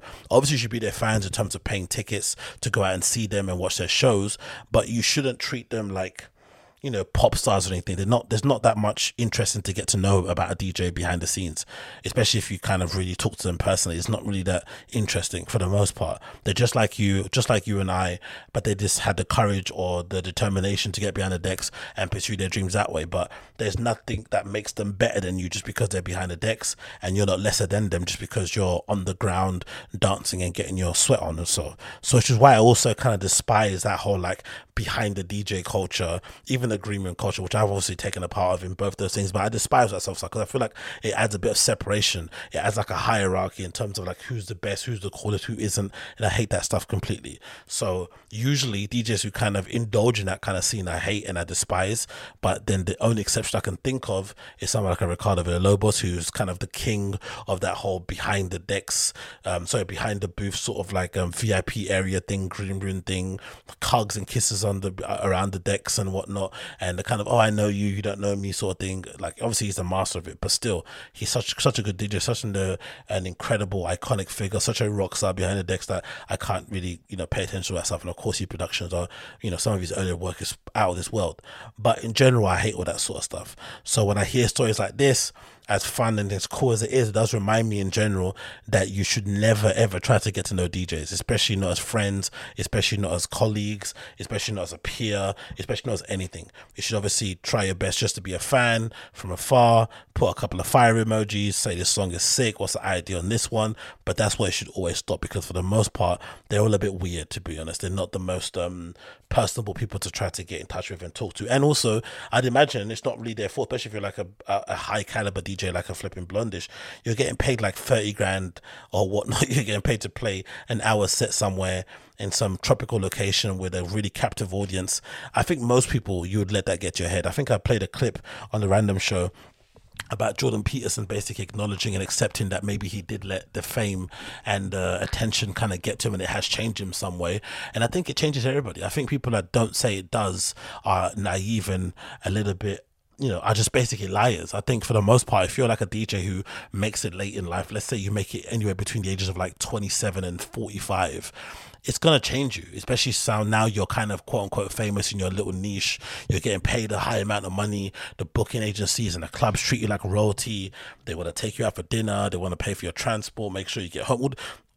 All this kind of stuff that kind of gives you an overinflated sense of self and makes you feel like you're special, which you are, of course, but still makes you feel maybe more special than you think you are of course it's going to change you especially considering how people act around you the groupies especially the male groupies. I'd imagine probably add to that because they give you a lot of attention. They want to talk to you about this talk to you about that. So no surprise that people act like that. But in general i think this should be a cautionary tale to never try and get friendly with DJs ever, ever, ever. Enjoy the shows, enjoy their music, um, buy the tickets, buy the merch, um, attend, attend, attend, but don't try to communicate or get to know them in any way, shape, or form because you will get made to look like a fool if you try and say hi and you know try and be personable and stuff. It won't end well. I guarantee you, it won't end well. Okay, anyway, moving on from that one what we'll talk about here. Bear with me a second. I talked about that already, haven't I? Um, yeah, I thought this is interesting to talk about. Let's talk about this a little bit. So this is courtesy of Glock Topics, and it features an article, or little, sorry, it features an Instagram post taken from the artist known as Yung Bleu, who I think a few guys might be familiar with, and he is potentially is um, celebrating this latest win where he was able to buy himself a private jet that he's obviously going to be using to kind of fly around the country, maybe fly around the world. I'm not too sure if these jets can fly around the world. I'm not really too sure if that's the case, but regardless, he got himself a private jet. And I thought it was a pretty cool thing to see on the timeline because he shared a quite touching little story. I'm going to read about it also. But I quickly went to mention the reason why I thought this was quite cool is because as much as I think the whole like private jet thing that rappers promote is a little bit corny and lame because some of them try to make give the impression that they own the jet when they don't and they're leasing it. And usually to lease a jet or just to get it to fly you a short distance you know lastminute.com can cost anywhere between like fifty thousand dollars to half a million depending on where you want to go and how you know the, how urgent the emergency is. So it's not really something that is um you would describe uh financially um, advisable in terms of doing, in terms of spending your money. So it's not the great thing to do, but a lot of rappers like to floss and like to stunt on Instagram, so it makes sense why they do it. And I've also learned that a lot of these private um, jet places and companies and whatnot, they'll sometimes reach out to rappers and artists and get them to basically promote what they do by advertising that they were on their jet and stuff. So sometimes it can work out good for rap because you could mean you could have like a free flight for you and your team, but then the airplane company or the private jet firm, whatever it may be, have the ability to now promote and get their stuff uh, out to people who kind of want to be like you and live that life also. And then there's a sad, dark bit of it, of that service that they have where you can go to a studio and sit into a side of studio and take pictures of yourself that uh, makes you look like you're in a private jet. That's also really sad. But in general, I think this is really cool because this is one of the younger rappers on the industry now in on, on the scene at the moment who's going out there and buying himself a private jet. Even if he's not buying it at all flat out in cash he's obviously buying it in some level of installments. I just think it's good to kind of have someone out there who's maybe rewriting the narrative a little bit and adding something different to what people are doing in terms of hey we're buying cars we're buying this um, studios we're buying lean we're doing this we're buying drugs it's nice to see him maybe investing something that he feels is going to add something to his career now the only thing that I'm, I'm a little bit dubious about is that if you're Yung Bleu and you're a up and coming artist, you know, he's done a lot of work behind the scene, but he's an up and coming artist on his own right.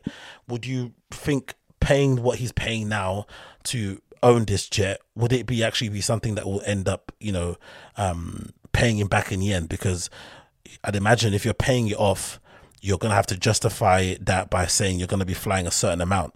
But is he getting booked as much as as much as it would mean he's getting paid to pay the installments. You get what I mean? So if he's paying installments of like five hundred thousand a month, let's say, right, to kind of pay off this jet, you'd have to obviously make sure he shows that he's performing at for the month are going to clear that to make that make sense. Um, but I don't know if he's obviously doing that. But that's obviously a pocket watching, so who fucking cares? But let's move on to the caption. I thought the caption was really sweet. Let's read that because that was the most interesting part about it. It says as follows: It's courtesy of um, uh, Bleu Vandross, of course, is his Instagram account name. It says. Nobody know where your life can take you. It took me 10 hard years to get here. Where where can I start? I used to daydream all day when I lived with my mama. I used to tell people every day I'ma be successful. Some people believed, some didn't. I just kept going. On my road to success, I fell off about four or five times, lost a lot of loved ones, gave a lot of money, but blowed a lot of it too. But I don't regret it. I helped a lot of people. At the same time, I never hated on nobody, never said I deserved more than another man's success, always played my role, stayed humble, stayed a humble beast. Hits, I'm resilient. Um, can't be defeated. I pulled myself up every single time. I'm proud of myself. You fucking beast. Which is great to see, right? Him actually giving himself these kind of great affirmations. He says not to even own, not to even be owning a car to owning a plane which is a crazy flex. He doesn't own a car, but he's got a plane, which is fucking crazy. I love that sort of energy, which is what I want to do with myself when I end up getting my flipping Tesla or Lamborghini Urus. Whoa, imagine that as a first car. Mental. It continues. To not even owning a car to owning a plane, I can't afford to buy a, a Corbin diapers now to owning my own private jet from Alabama man, I broke barriers. I'm already a goat in my state. When I was young in the game, I didn't know what being an artist v businessman was. A lot of these people don't understand the moves I make behind closed doors. I just be letting y'all flex, but man, I had to post this. I'm posting this to motivate the young guns, uh, the young guys. Sorry, long term investment, Money Boy Jets, Moon Boy something, Humble Beast, and most importantly, album on the way. So clearly, this is something that's a long play. There's other things in the works behind the scenes that he's also working on to make it make sense. But regardless, I love the fact that he's just promoting this sort of energy and putting this all out there that it is possible if you wanted to own your actual own jet instead of leasing it. And also, it's a cool little flex to actually have your own jet in it. Why not? If everyone's out there getting Lamborghinis and Ferraris and whatnot, why not go out there and get your own jet? Especially have the possibility to do so, especially during the beginning of your career when all the money and the funds are rolling in. I love that energy. I love that energy. Then I also wanted to play, talking about energy, I wanted to play this clip, right? Talking about energy, I wanted to play this clip. Yeah, talking about energy. I wanted to play this clip, right? Because I wanted to play this clip. I wanted to play this clip. Now, this is a clip taken from um, the Emmys, which were on earlier today, and it features a nominee called Cheryl Lee Ralph, who most of you will be familiar with from her recent work in Elementary, but many, many other things prior. But I thought this was really touching and kind of spoke about the creative's journey and the kind of things that you kind of long for when you're kind of on your journey and what success actually means and what it actually looks like. And I think this is something that I can, can kind of hold dear to where I'm trying to go and the things I'm trying to do. So this is Cheryl Lynn, um, sorry, this is Cheryl Lee Ralph talking to people, um, obviously um, regarding outside the Emmys, regarding some advice that she got from Robert De Niro 20 years ago. I have to tell you this. One day I was shooting a movie with Robert De Niro, the great Robert De Niro, and in between shots he looked at me and he said, "You are great." He said, "Like you're like really DGA, damn great actress." But Hollywood's not looking for you. They are not looking for the black girl. So you better wave that red flag and let them know you're here because you deserve to be seen. Wow. 30 years later, I am seen with my Emmy go. nomination. and thank God I didn't give up on me because it's been a rough climb, but it's worth every step. I have to tell you. And I honestly do think, myself included, that's the main thing any creative or any person pursuing a career in the arts or in entertainment, especially the ones that aren't, you know, I'm I'm talking about these careers because they're the ones that aren't that um there is no linear path to success. It always a bit windy and shit, right?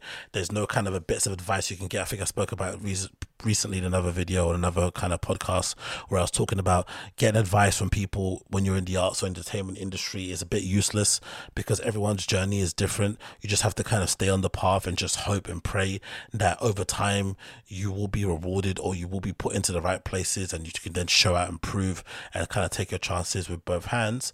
But I think in general, most artists, myself included, the most thing that most of us want, especially when you're in a grind and no one notices you and you don't get any attention and you're kind of just grinding in the background, is people to notice. That's the main thing you actually do want. Like the noticing thing is actually the win. And of course, you know, later on, um, what's her name? Um, Cheryl Lee Ralph ended up winning an Emmy for her work in Elementary, and I think maybe a couple more later on in the night.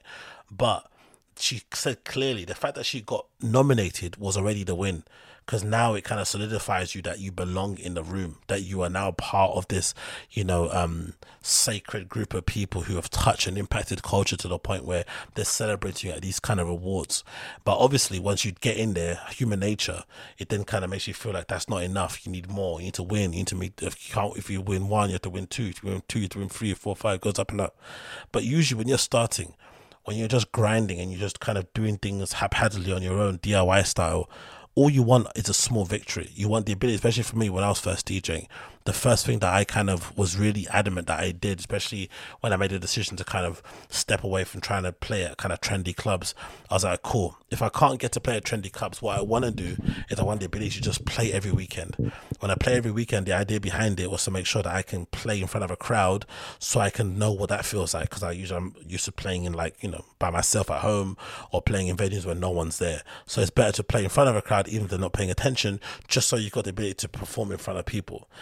I held eye contact to make sure you're having fun, all that good stuff, and just be somewhat professional behind the decks. Um, and obviously, I did that. And then the idea behind that was that once I did that and gained that confidence, that would then allow me to go out and then start pitching myself out to the places I actually do want to play later on down the line. But I need to have like a core grounding and that meant playing every weekend. And that was for me a success. That for me felt like i was playing every weekend at panorama bar when i was playing in these pubs and bars. I took it seriously. I prepared my sets.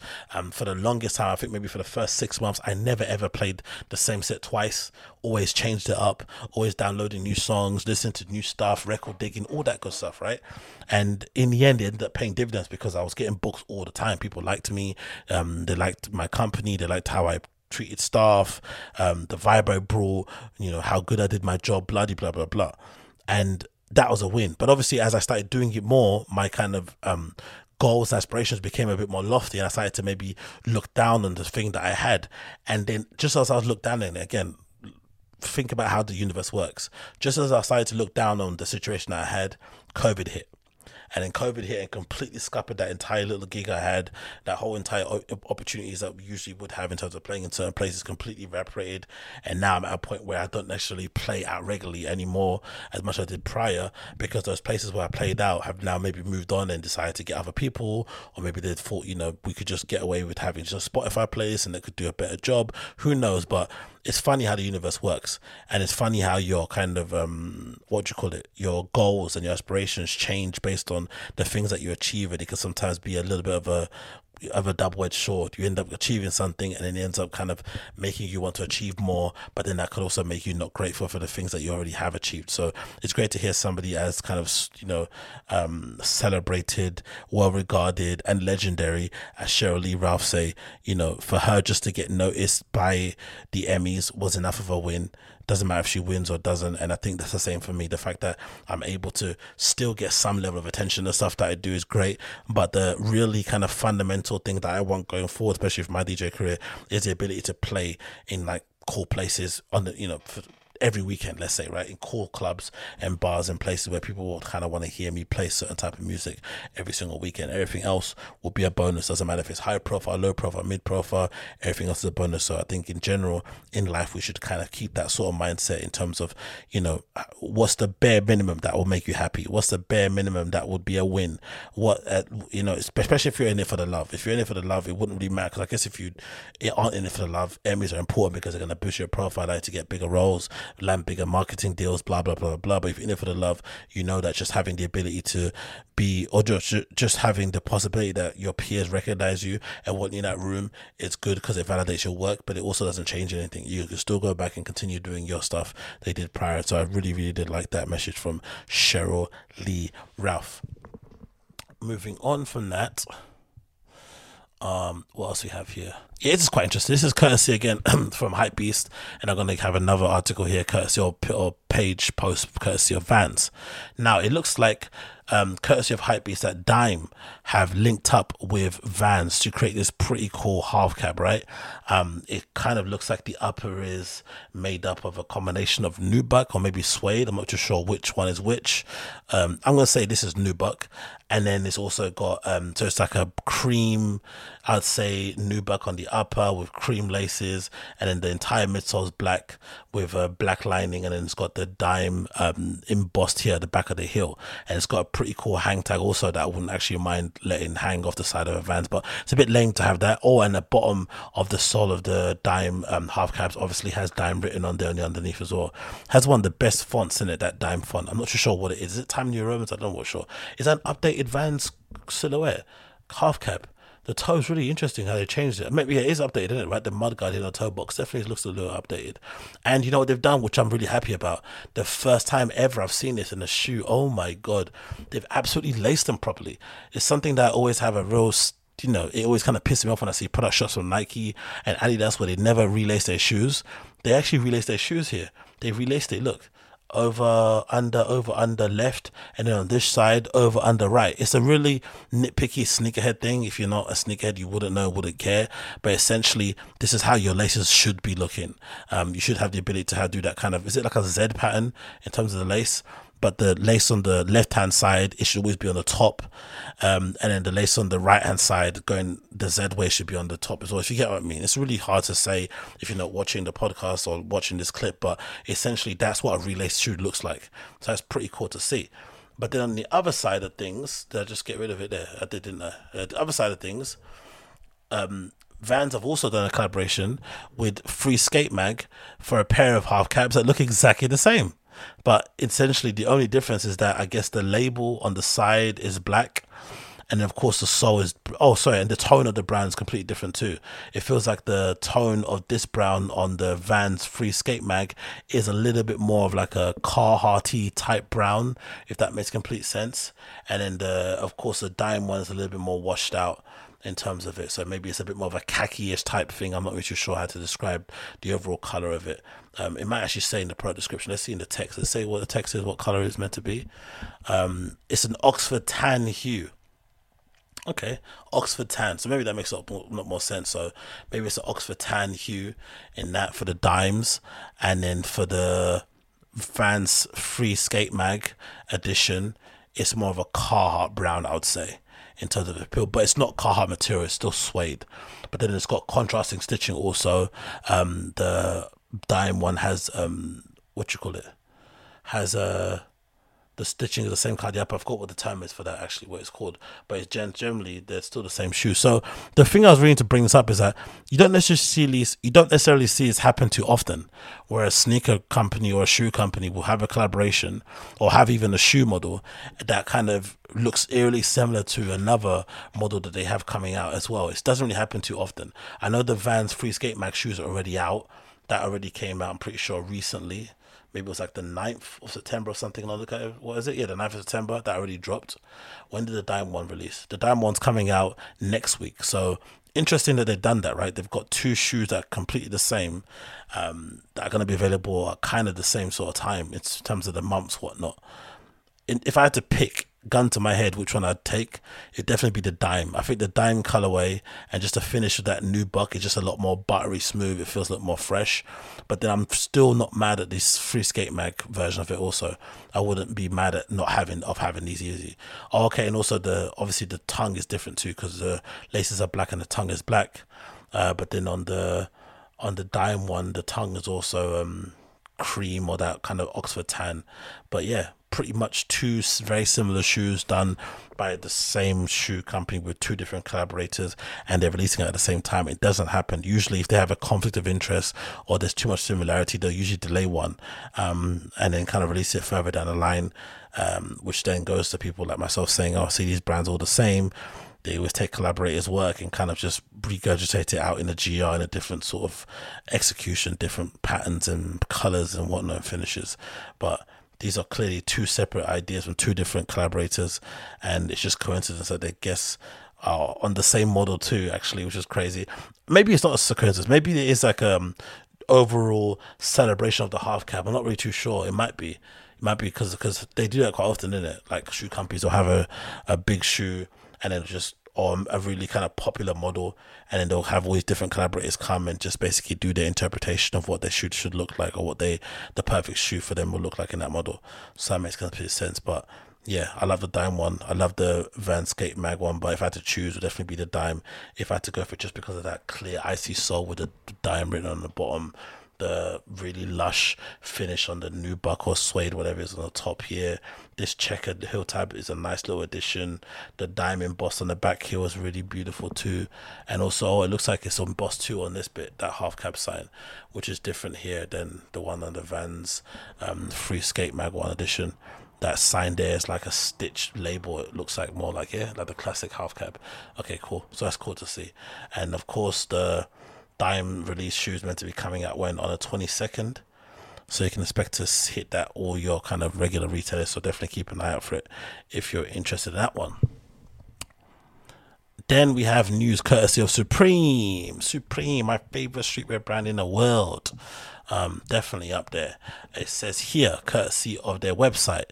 Supreme Nike. This fall, Supreme has worked with Nike on an ACG collection consisting of a denim pullover, fleece pullover, pant short jersey, and spring summer top and six panel made exclusively for Supreme.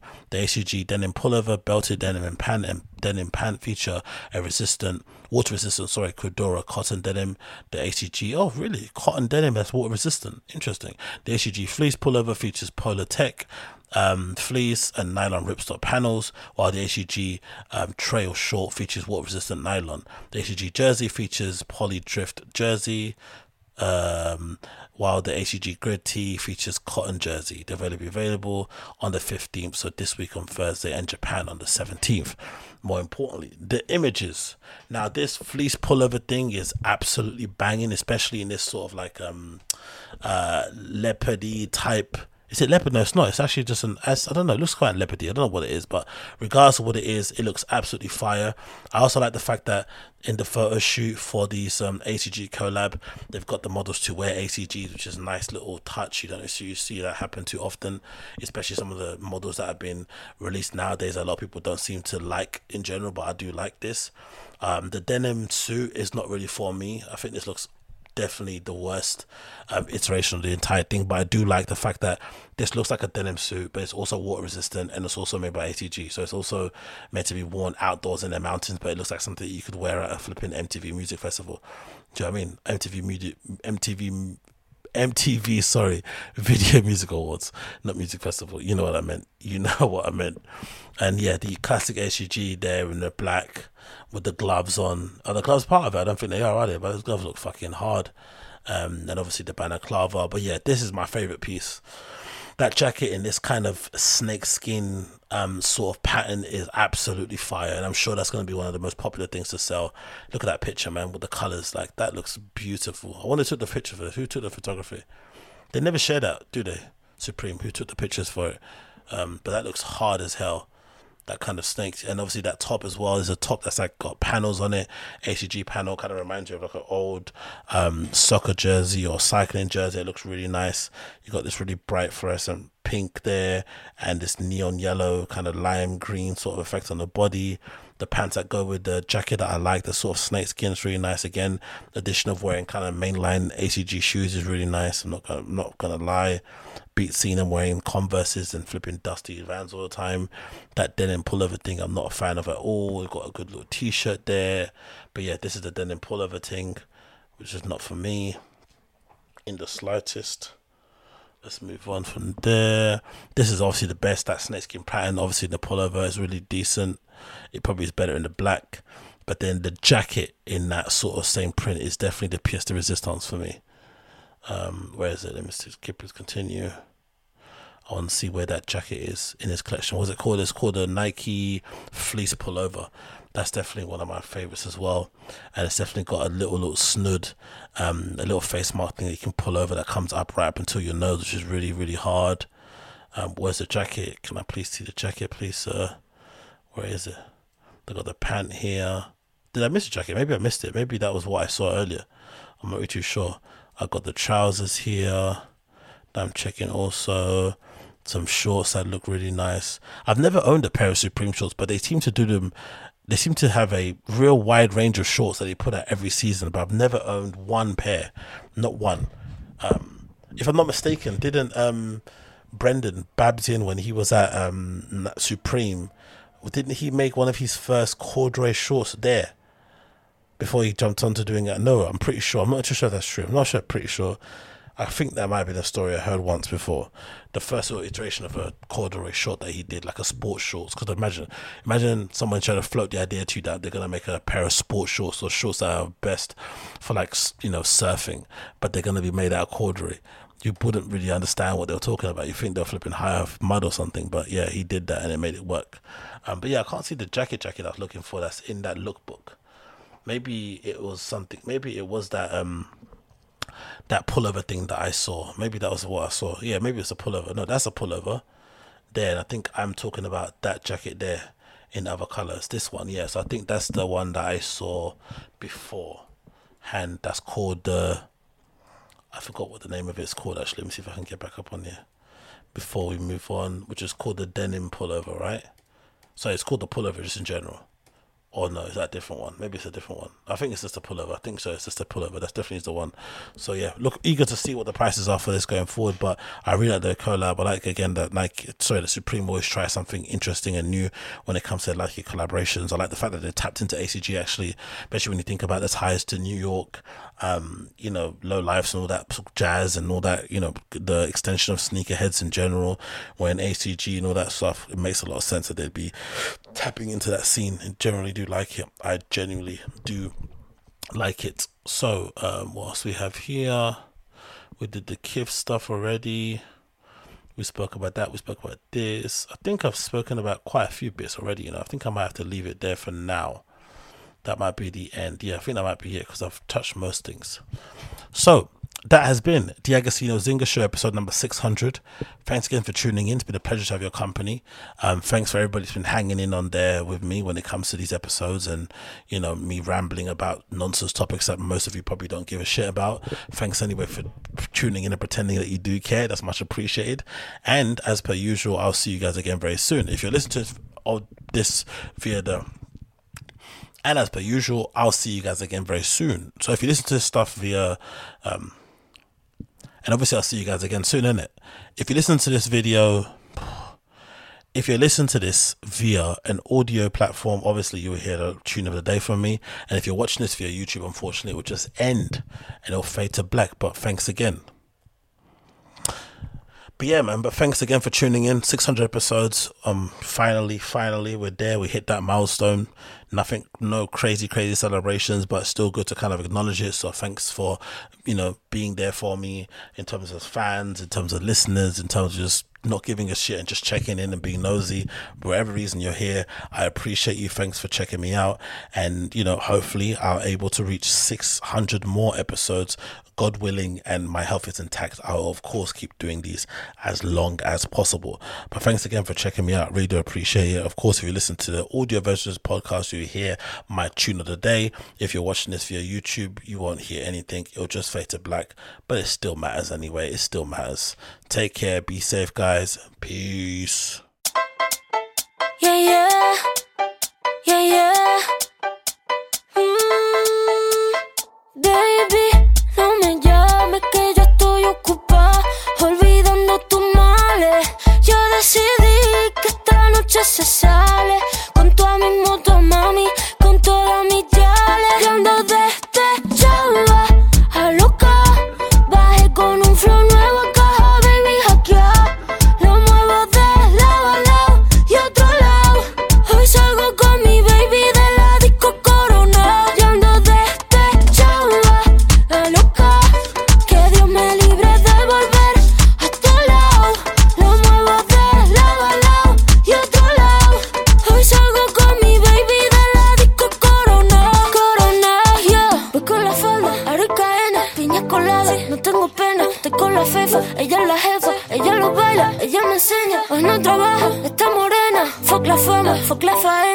Noche larga, la noche está buena. Mambo violento y fin del problema. Mira que fácil te lo voy a decir. ABC, one, two, three.